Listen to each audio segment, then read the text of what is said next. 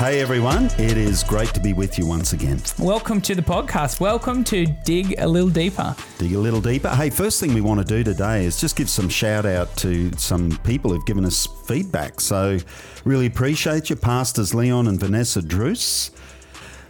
Giving us some really encouraging feedback. Very yeah. encouraging. We really appreciate that. And also shout out to Robbo, to Josh, slaving away up at uh, St. Vinny's, Lock, Lockie N, Louisa, Uh, Louisa, you know who you are. and and to the masses. All the, masses. The masses that have become the here. masses We that are with appreciate the masses. Oh, we do. But honestly, we we've been, it's been kind of overwhelming, actually. It's been really well received, and it's so encouraging to see um, some great feedback coming through. Yeah, yeah, and and you know, I mean, all five of you are just amazing. a, few and- more, a few more than five. That's right. And if we haven't mentioned your name, that's okay. We'll try and do shout outs as we go through, but uh, just wanted to give you some feedback that your feedback is actually really helping feedback. us. Yeah, Yeah. so thank you.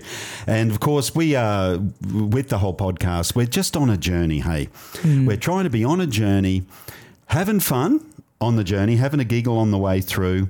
Um, there's got to be grace for exploration. I think that's been one of our key value points, what we really want to achieve in the podcast, and hope that we're given by our um, by our people that are with us. Um, there's got to be wriggle room for us to explore and to delve a bit deeper or a bit differently, look at different aspects, look at different facets, look at what other people believe without being threatened by that, because it all tempers our experience and our revelation. And that's what we're aiming at. Absolutely. And I think, yeah, it's been a You great just went the experience. swear jar this early. Oh, did I? Oh, absolutely. I did. I did. There Absolutely. we That's go. twice. That's twice. That's 10 you bucks. said it once there as well. I did. That's It's a minus 15 one bucks. for me. Tell you Um, what, our Christmas fund's going to be looking really healthy.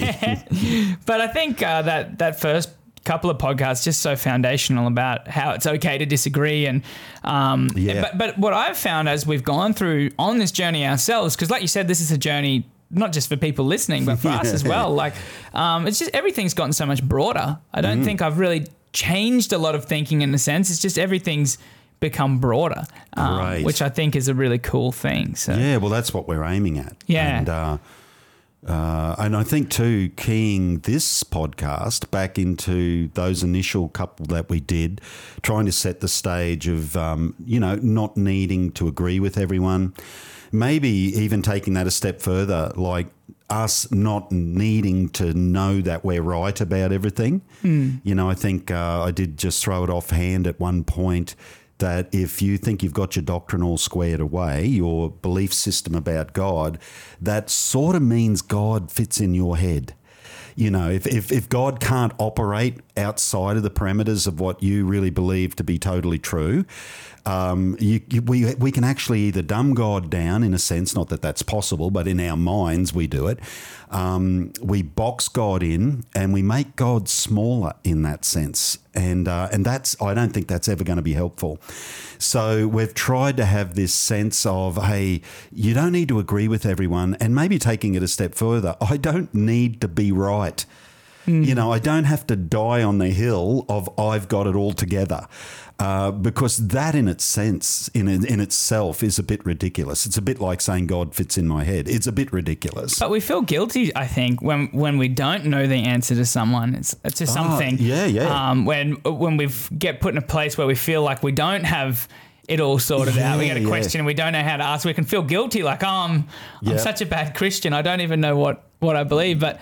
I guess it's okay. What what you're saying is it's okay yeah. to not understand everything. Yeah. It's okay to still have questions. Yeah, and- relax. You Yeah. know, best answer to a difficult question if you don't know the answer is I don't know, I don't the, know answer. the answer. Yeah. but I'll try and talk to someone who does, or I'll, you know, I'll have a conversation and do a bit of research and get back to you. That's that's the honest, the only honest answer. Whereas often we, I think, particularly when Mm. Feel it's pressure to- yeah, yeah. defending our faith or sharing our faith, we feel pressured to have all the answers, and that's probably just not the real world. Yeah. I think that's uh, where the power of leading with experience comes in. Look, I, I don't know the answer to that question, but my experience. Yeah, great. Let me tell you about my story. Yeah. come on. I was hopeless and now I'm full. You know, like whatever the Yeah, story yeah, is. You know, that's where the power. Look, I'm not sure about that question, but what I do know is that man, I just used to be so so down. Yeah. And couldn't see a future for myself, and look where I am now. Yep. Um, Well, Not every Christian is an expert apologist, but every Christian has a testimony. That's right. Yeah. And, you know, ultimately, scripture says they overcame him by the blood of the Lamb,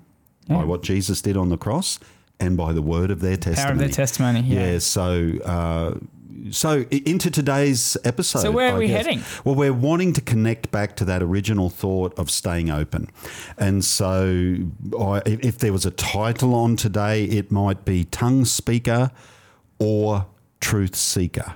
Question mark. Now you say that as if they might be, they were mutually exclusive. Yeah, well, look, it, I'm trying to bait us, you know, obviously, and and because our experience is Pentecostal, yours might not be as you listen along, and that's okay. All the Pentecostals just raise their fists up when you're out. hey, I hope you're still with us, Pentecostals. yeah, yeah, yeah. Stay, please. Um, you know, obviously that's worded like they are mutually exclusive, um, but that's not what we want. And even if the experience, you could replace tongue speaker with Bible believer, you could replace it with a lot of labels. But the concept is that sometimes we can become so ingrained in our initial experience or our initial indoctrination in whatever environment that might have happened in that um, we're actually closed to everything else. And often I think young Christians, you know, they're warned off so many things. It's like, oh, be careful of that. Be- Like when I became a Christian in the mid 80s, it was New Age, the whole New Age thing. It was just all about New Age, New Yeah, Age, New yeah. Age. Now we've got Christians doing yoga, you know, Yeah. and, and that would have been in the mid 80s. That would have been seen as like a capitulation to the beast itself, you know. Um, and uh, and yeah, So they kind of warned off it. I, I would say uh, just an interesting observation I've had, you know, experiencing a lot of new Christians coming to church, Hmm. and every church has got interesting characters who do interesting things. But it's funny how new Christians, it's almost like there's this grace for not being led down the wrong path. Like they can kind of recognize, okay, that person, they believe everything a little bit different to you. You know, Yeah, yeah. that person who accused me of something or had a go at me or something, they're, they're different to everyone else. Yeah, yeah. And it's funny because uh, what I've noticed over the years in the whole discipleship process is that, you know, God, the Holy Spirit, is so able to track with someone's life, meet them where they're at, get them where they need to be. You know, they have an experience with Christ, and then all of a sudden, often the church, you know, and by that I'm saying generally Christians around them are often like, it's okay, God, we've got it from here Yeah, yeah, we'll sort it out. because this person's got issues, don't you realize? And it's like, I think God must sometimes just be thinking, you know what? I have been tracking with them a lot longer than you. Yeah, yeah, And yeah, they yeah. would not even be among you right now if I hadn't got them there. So could you just trust me? We start trying to tidy them up for God. yeah, yeah. And of course, we do have a responsibility to nurture faith and to and to speak truth in love and all Mm. of those things, lay foundations. That's all very, very critical. But also, I think we do need to chillax a bit around knowing Yeah. that God actually has got this, Mm. and um, and let people find their way a bit with grace and humility and um, and and definitely try and steer them off the obvious landmines and rocks Yeah. that they might come across. But somewhere in amongst that, if we're not careful, we ingrain in people almost a fear of anything else. Um, it's like anything that doesn't look exactly like us must be wrong. Right, we get so embedded in our own experience. Yeah, that's it. And um, uh, and so I do think tr- tongue speaker versus truth speaker, or tongue speaker or truth speaker, they shouldn't be mutually exclusive, but sometimes they are. Um, Bible believer, someone who's really proud to hang the Bible badge on, you know, uh, does not necessarily mean you're a truth seeker.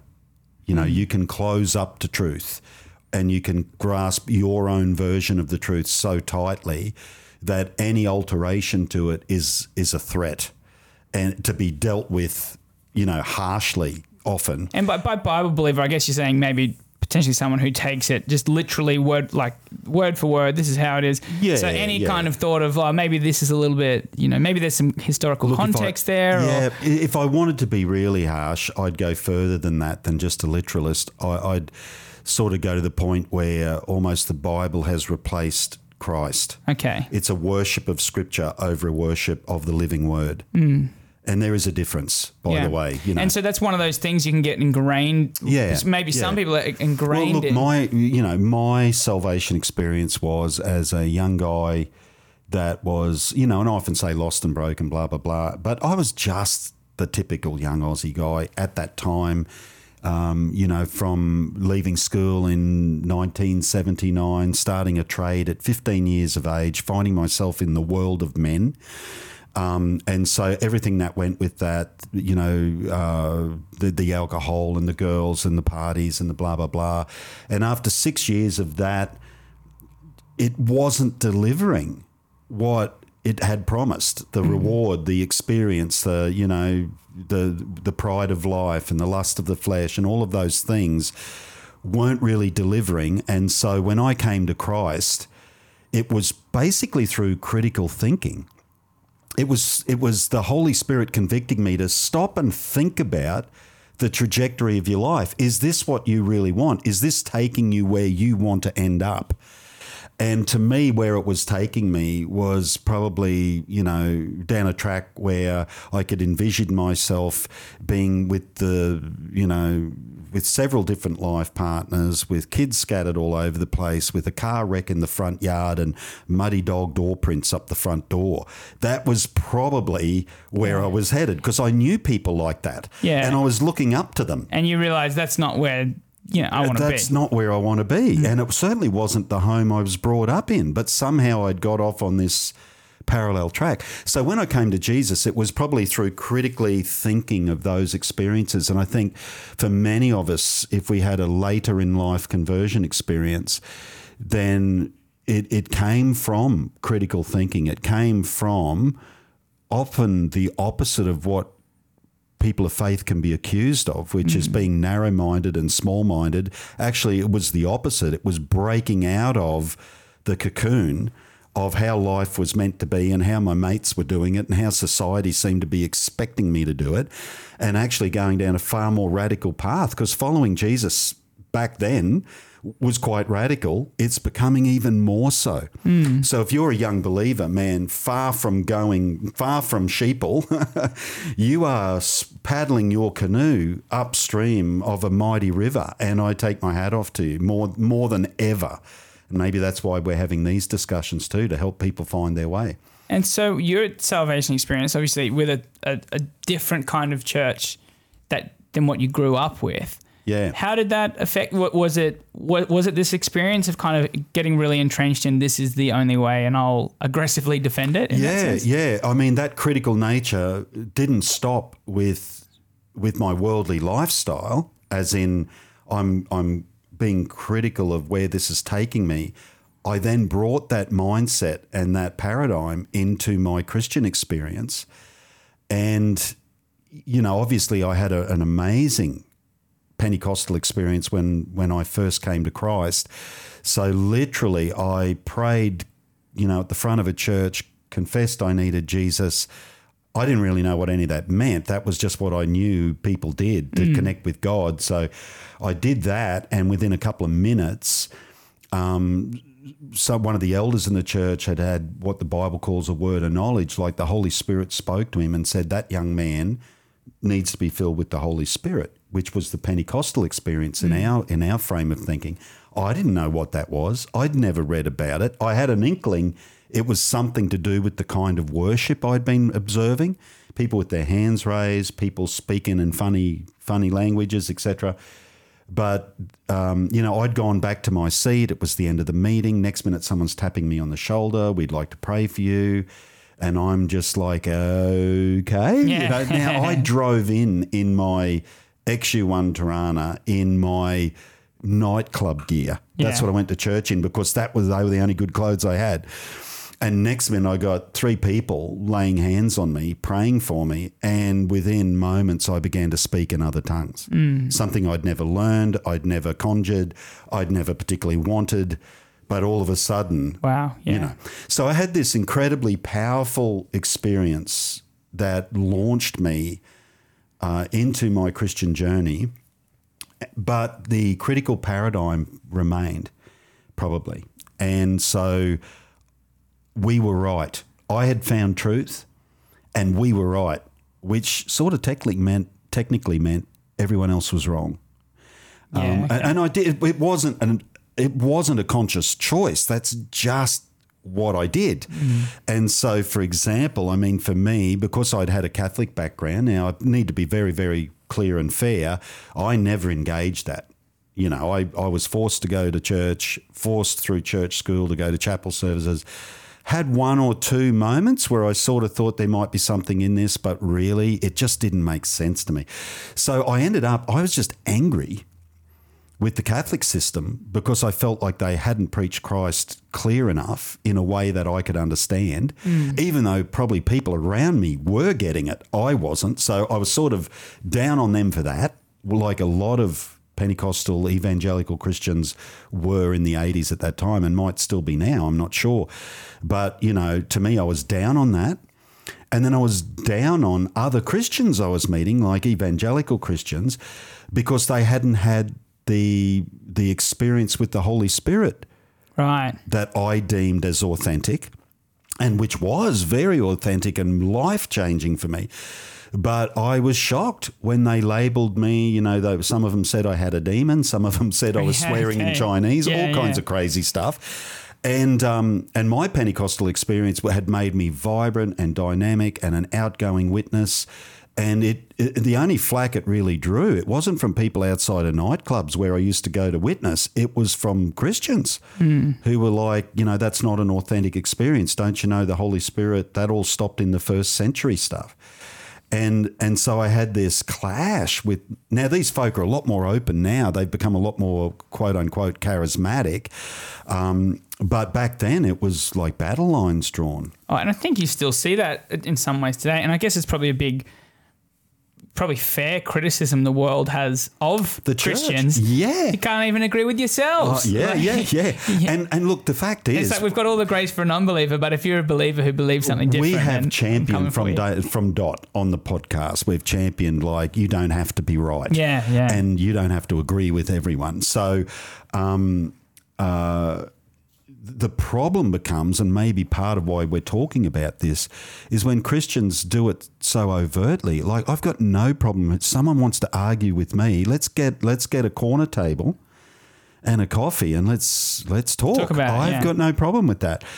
When we're posting on social media and the church is firing shots at one another, Mm. or in the media or wherever, it's like, guys, this is not helping the cause of Christ. No, yeah. And so, Is it that whole? Isn't there that whole scripture? I, uh, I'm trying to think where it is. Where Jesus, I'm pretty sure it's Jesus, talking about taking a brother to court. Yeah, yeah, yeah, Jesus. yeah, It says yeah, that. Paul, no, Paul, Paul- writing to the Corinthians is like, right. you guys It's like are how s- dumb do you look in the Yeah, eyes of the world that you're suing each other in a public court? That's, that's it. You're so out of out of whack, A- and uh, so yeah. Let, let's get back to relaxing and allowing people to have a journey. There's got to be points of truth made and, Hmm. and whatnot. And again, I think another uh, helpful framework to revisit is that doctrine is is really no more than shared experience.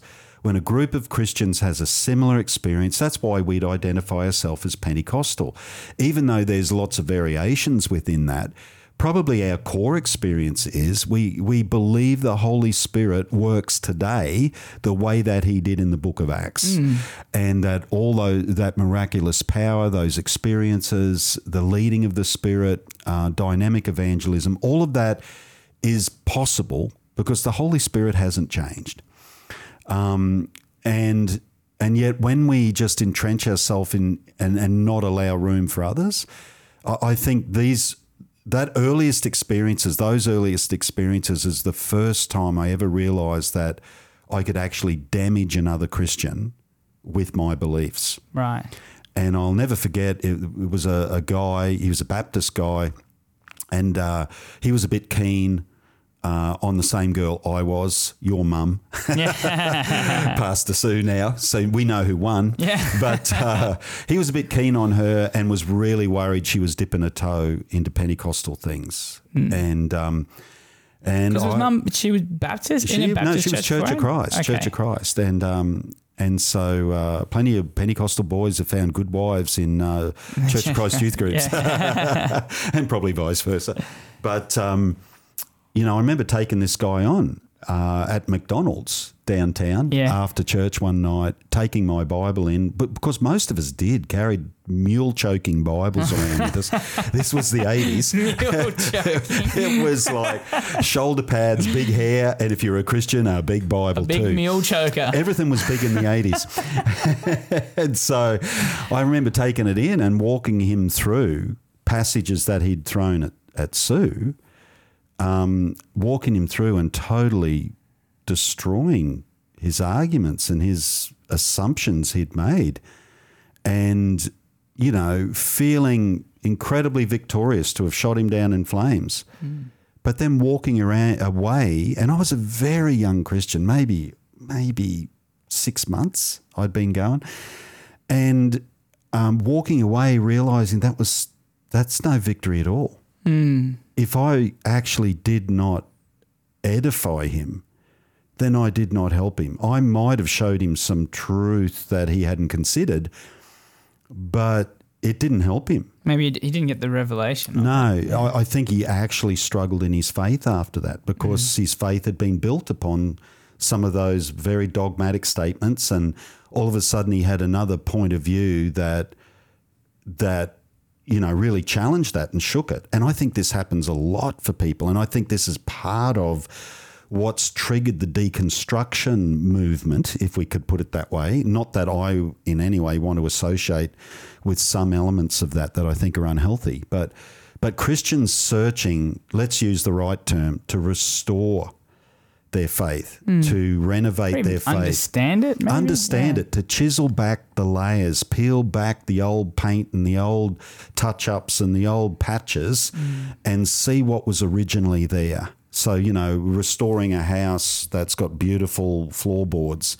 I mean, we all know that. It's like you, you buy the house because, man, I looked underneath and under that rotten carpet, there's a nice floor. And the first thing you do is tear out that old carpet and polish the floor. And then your friends come around and go, that is absolutely beautiful, you know. And, and having an eye for that, I think our whole world is operating that way.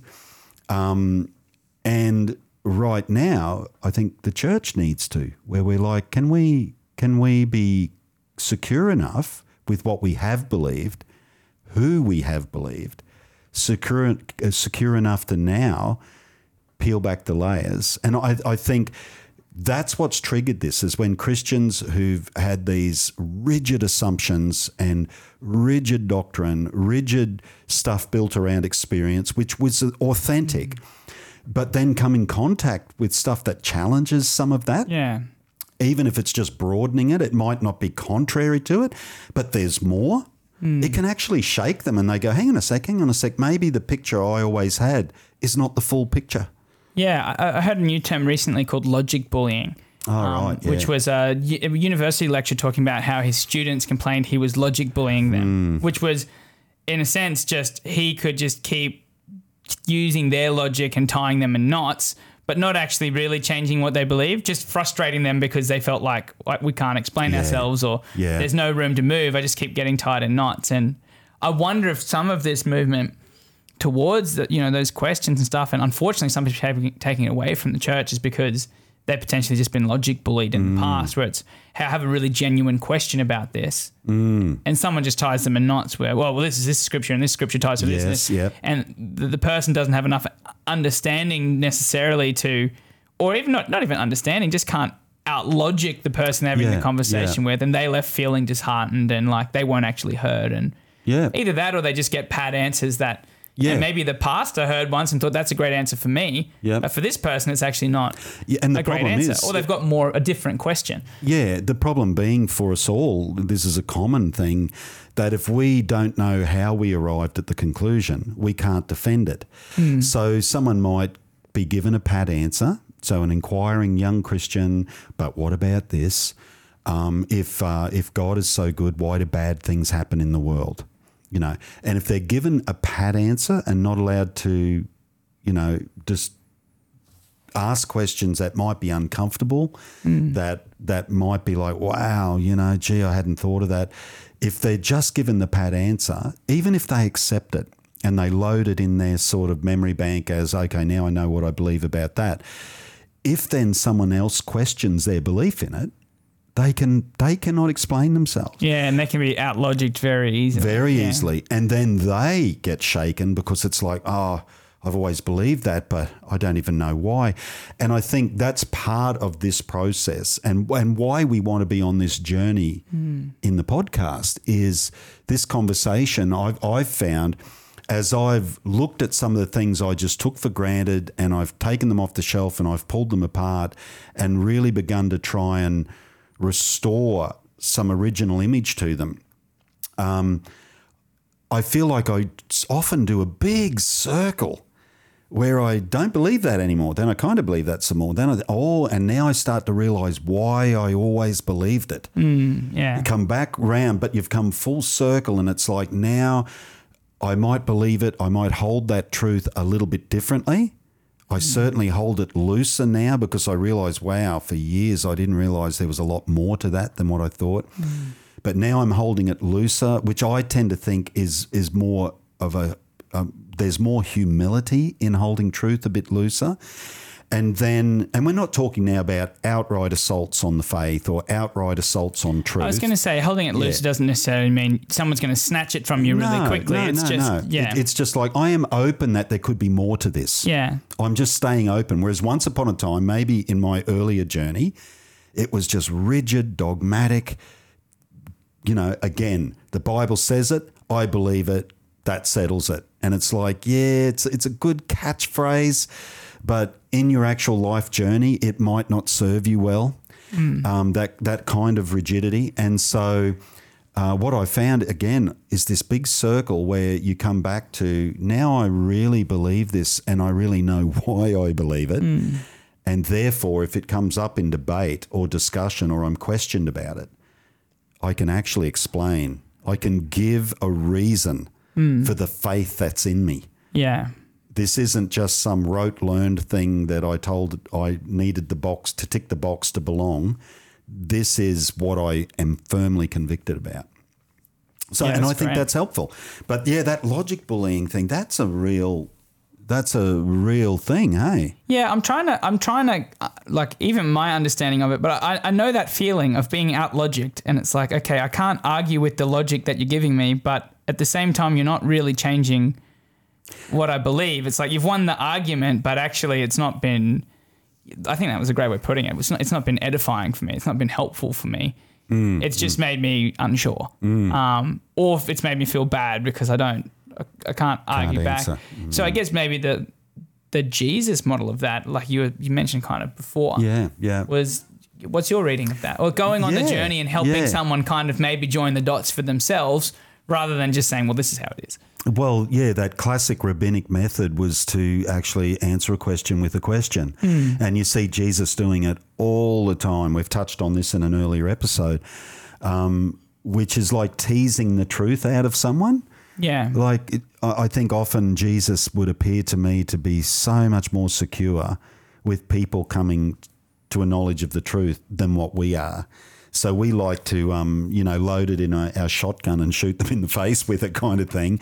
Whereas Jesus was far more willing, like we've touched in an earlier episode, when he says, "What does the Scripture say? What is your reading of it?" And I think I said something like, "As if the Son of God needed your reading of it, you know, but he was keenly interested. How do you see what the scripture says? And now let's talk about that. Let's talk about what you really think. And um, and I think that's just a far longer term, more healthy way to disciple Yeah. people. I, I, can give a um maybe an example. I don't know if this is helpful if it just opens a can of worms, but I was, I was talking to someone about this. Hey, we're all about cans of cans of worms. worms. This might be a big one. Um, but I remember when we were in, in Taiwan and we were on the street and we were meeting people, and I had a really interesting experience where um, we, we just used to play music and people would stop to listen and we'd have a chat. And I was talking to this guy, and um, he was telling me about the church that he went to. It's like, oh, great, you go to church, that's great. And um, he was telling me he was on the worship team. He played electric guitar and stuff. And um, I, I um, for some reason I felt like I should ask him, is he a Christian? Which I was like, this is a weird question to ask someone who's going to church on the worship. Anyway, I asked him, you a Christian? He said no. I said, oh, why not? And he said, oh, I haven't been baptized yet. Um, and I was like, oh, okay. Um, I was like, but but you love Jesus, and he's like, yeah, yeah, yeah, and I love Jesus. I read my Bible, and I'm always praying, and God's so helpful, and I'm like, oh, okay. So it's like obviously they've got this belief that Yeah, you know yeah. you have to be baptized to Yeah. to go to heaven, kind of thing. Um, but I didn't I didn't say, well, that's wrong. I Mm. did say, oh, what about the thief on the cross? Just you know, Yeah, yeah. and but but looking at it now, it's like uh, maybe I was a bit tongue in cheek then, but Mm. but you know maybe it it, it and, and he was kind of like, oh yeah, I don't know, I've never really thought about that, Mm. and it's like, all right, well, be a good thing to go away and think about, Mm. and maybe he comes back with the conclusion of which which I would not agree with that. Um, you know that it's this thing uh, Mm-hmm. that you know you have to be baptized. That's your ticket into heaven or whatever. But Mm. you know maybe he comes back. I know there's discussions about well technically it was still old covenant. Yeah, covenant yeah, Jesus hadn't died. There's stuff, all that yeah. Mm. stuff. But I can see what you mean. It's like he either went away and really understood a lot deeper why he held the belief that he did, Mm. or he went away and came back with a actually maybe maybe Yeah. I should look at this a little bit differently Yeah. rather than force feeding this is how you should believe and here's Yeah, the proof yeah, for yeah. it. And it's funny, like even when you talk about that, and I have no idea what his religious background was or his association, but um, it's funny. I, I've noticed in our Pentecostal circles, at least, that we've always been big on getting people to confess their faith, what we'd call the sinner's prayer, which we've discussed in a previous episode. But what we've actually unwittingly done at times through that, I think, is remove people's actual biblical response to faith. Which is to be baptized. Now, it was different in an early church. A lot of the stuff we see in Acts, it's a Jewish background church. So baptism was very, you know, very um, common. It was, you know, whenever they entered in, they entered into like what we'd call a uh, recommitment of some kind. They'd Hmm. be baptized, etc., of different ceremonial and ritual ritual washings. But they were familiar with the concept. But really, when you look at the New Testament, like the real response to faith Was getting baptized. is get yeah. baptized. Whereas sometimes in church systems, it becomes no, you you know, you become a believer and then you get your life together enough Yeah, to get yeah. baptized, and it's the cart before the horse. It's like, well, hang on, if we if we actually believe Mm. what Paul says about baptism, I think it's Colossians three, um, that. It's not an outward circumcision, but a circumcision of the heart. So, a stripping away of the flesh, a destruction of the flesh to re- to re- to reveal our fruitfulness to God.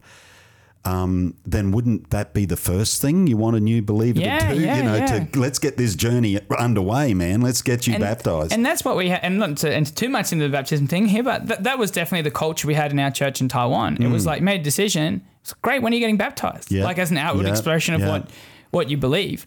Um, but I guess they were on the extreme of baptism is salvation. Yeah. Where it's like, well, I don't know if I would. And I guess this is where we're talking about wiggle room. It's like, well, I don't Yeah, know if. I'd go to that extreme. I don't know if I'd say baptism is salvation, but Yeah. I understand the argument of if Yeah. you've got faith, why wouldn't you want to be baptized? yeah. That should be the, Yeah. the logical next step. Yeah. And I agree, it should be. Yeah. And we've had some people actually within our church like that recently. Was, Yeah. yeah. I believe. And then within a month, it's like, yeah, I want to be baptized. Yeah. Like that's Yeah. that's my response to well, I think it's become healthier for us, and maybe this is getting off track into church stuff, but I, but I guess what I'm trying to say Yeah. here is uh, like there's this there's the wiggle room there to kind of be like, yeah, things are a little different. And also, it's like when someone says something that, you know, i i- if for me, if he thinks that baptism is salvation, I think that's, you know, to me, I'm like that's wrong. But Yeah, yeah. how I express that is is yeah, very inc- important. It's critical. And you know, do again, Christians love to to throw out "speak the truth in love." Generally, when people quote that, they're focusing on "speak the truth," not Yeah. in love. Well, and you, and you can uh, speak the truth and be kind. Uh, yes, absolutely. You don't even have to be loving. Love just is be one kind. extreme. Yeah, yeah. Yeah, I- truth is like, yeah, so well, you're, he's an idiot, and that's the Oh, truth. mate, it's like, it might be the truth, but Mate, it's not kind. Some of the YouTube stuff that pops up because I watch church stuff, and then you get people and they're taking on other ministries and taking them down. Yeah, yeah. A lot of it's American or whatever, but everyone gets showered in it anyway. But honestly, it's just like, okay. Number one, putting it out in the public space like that, I don't think's necessarily healthy. But number two, could you actually even just act a little bit gracious in in what you're saying? yeah. you know, some of the the venom that you see. It's like, wow, you're wanting me to question their salvation experience, but listening to you, buddy, even if you've got your Bible right, mm. I'm beginning to doubt yours. Because we've got to remember, I mean, this was the this was the Pharisees, the bulk of them in Jesus' day. Mm. You search the scriptures because in them you think you have life. Mm. And they didn't have it life, the Son of God, the, the Christ, was standing in front of them and they didn't recognize him mm. because they had their Bibles together and that was what was important to them. And I'm not trying to downplay the importance of no. getting our scripture right.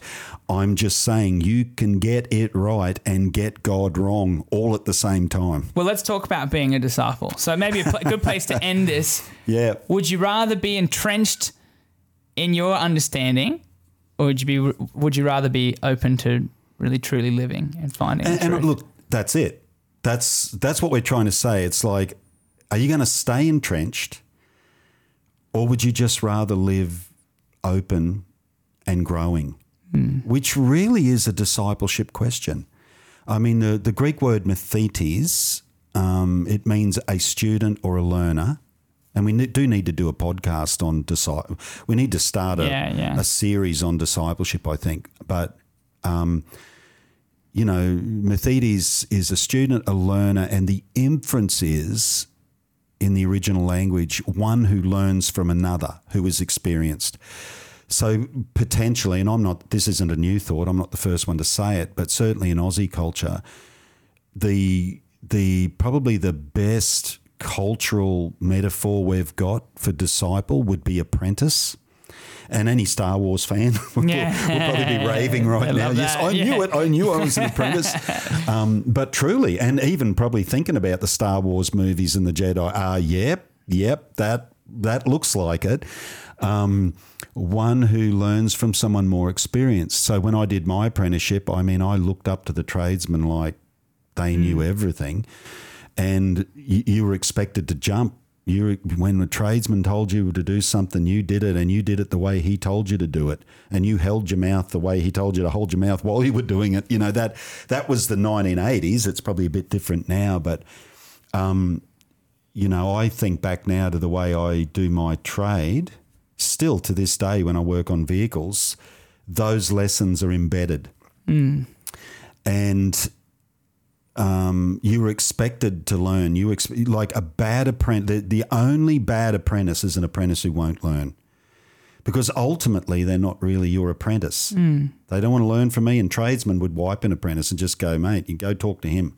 Don't come and ask me about your problems because I told you how to fix it and you didn't do it. Mm. You know, so um, disciples so similar in that. And here's the issue: is that um, if you add up student learner, possibly you could say teachable. What is the essence of discipleship or being a disciple?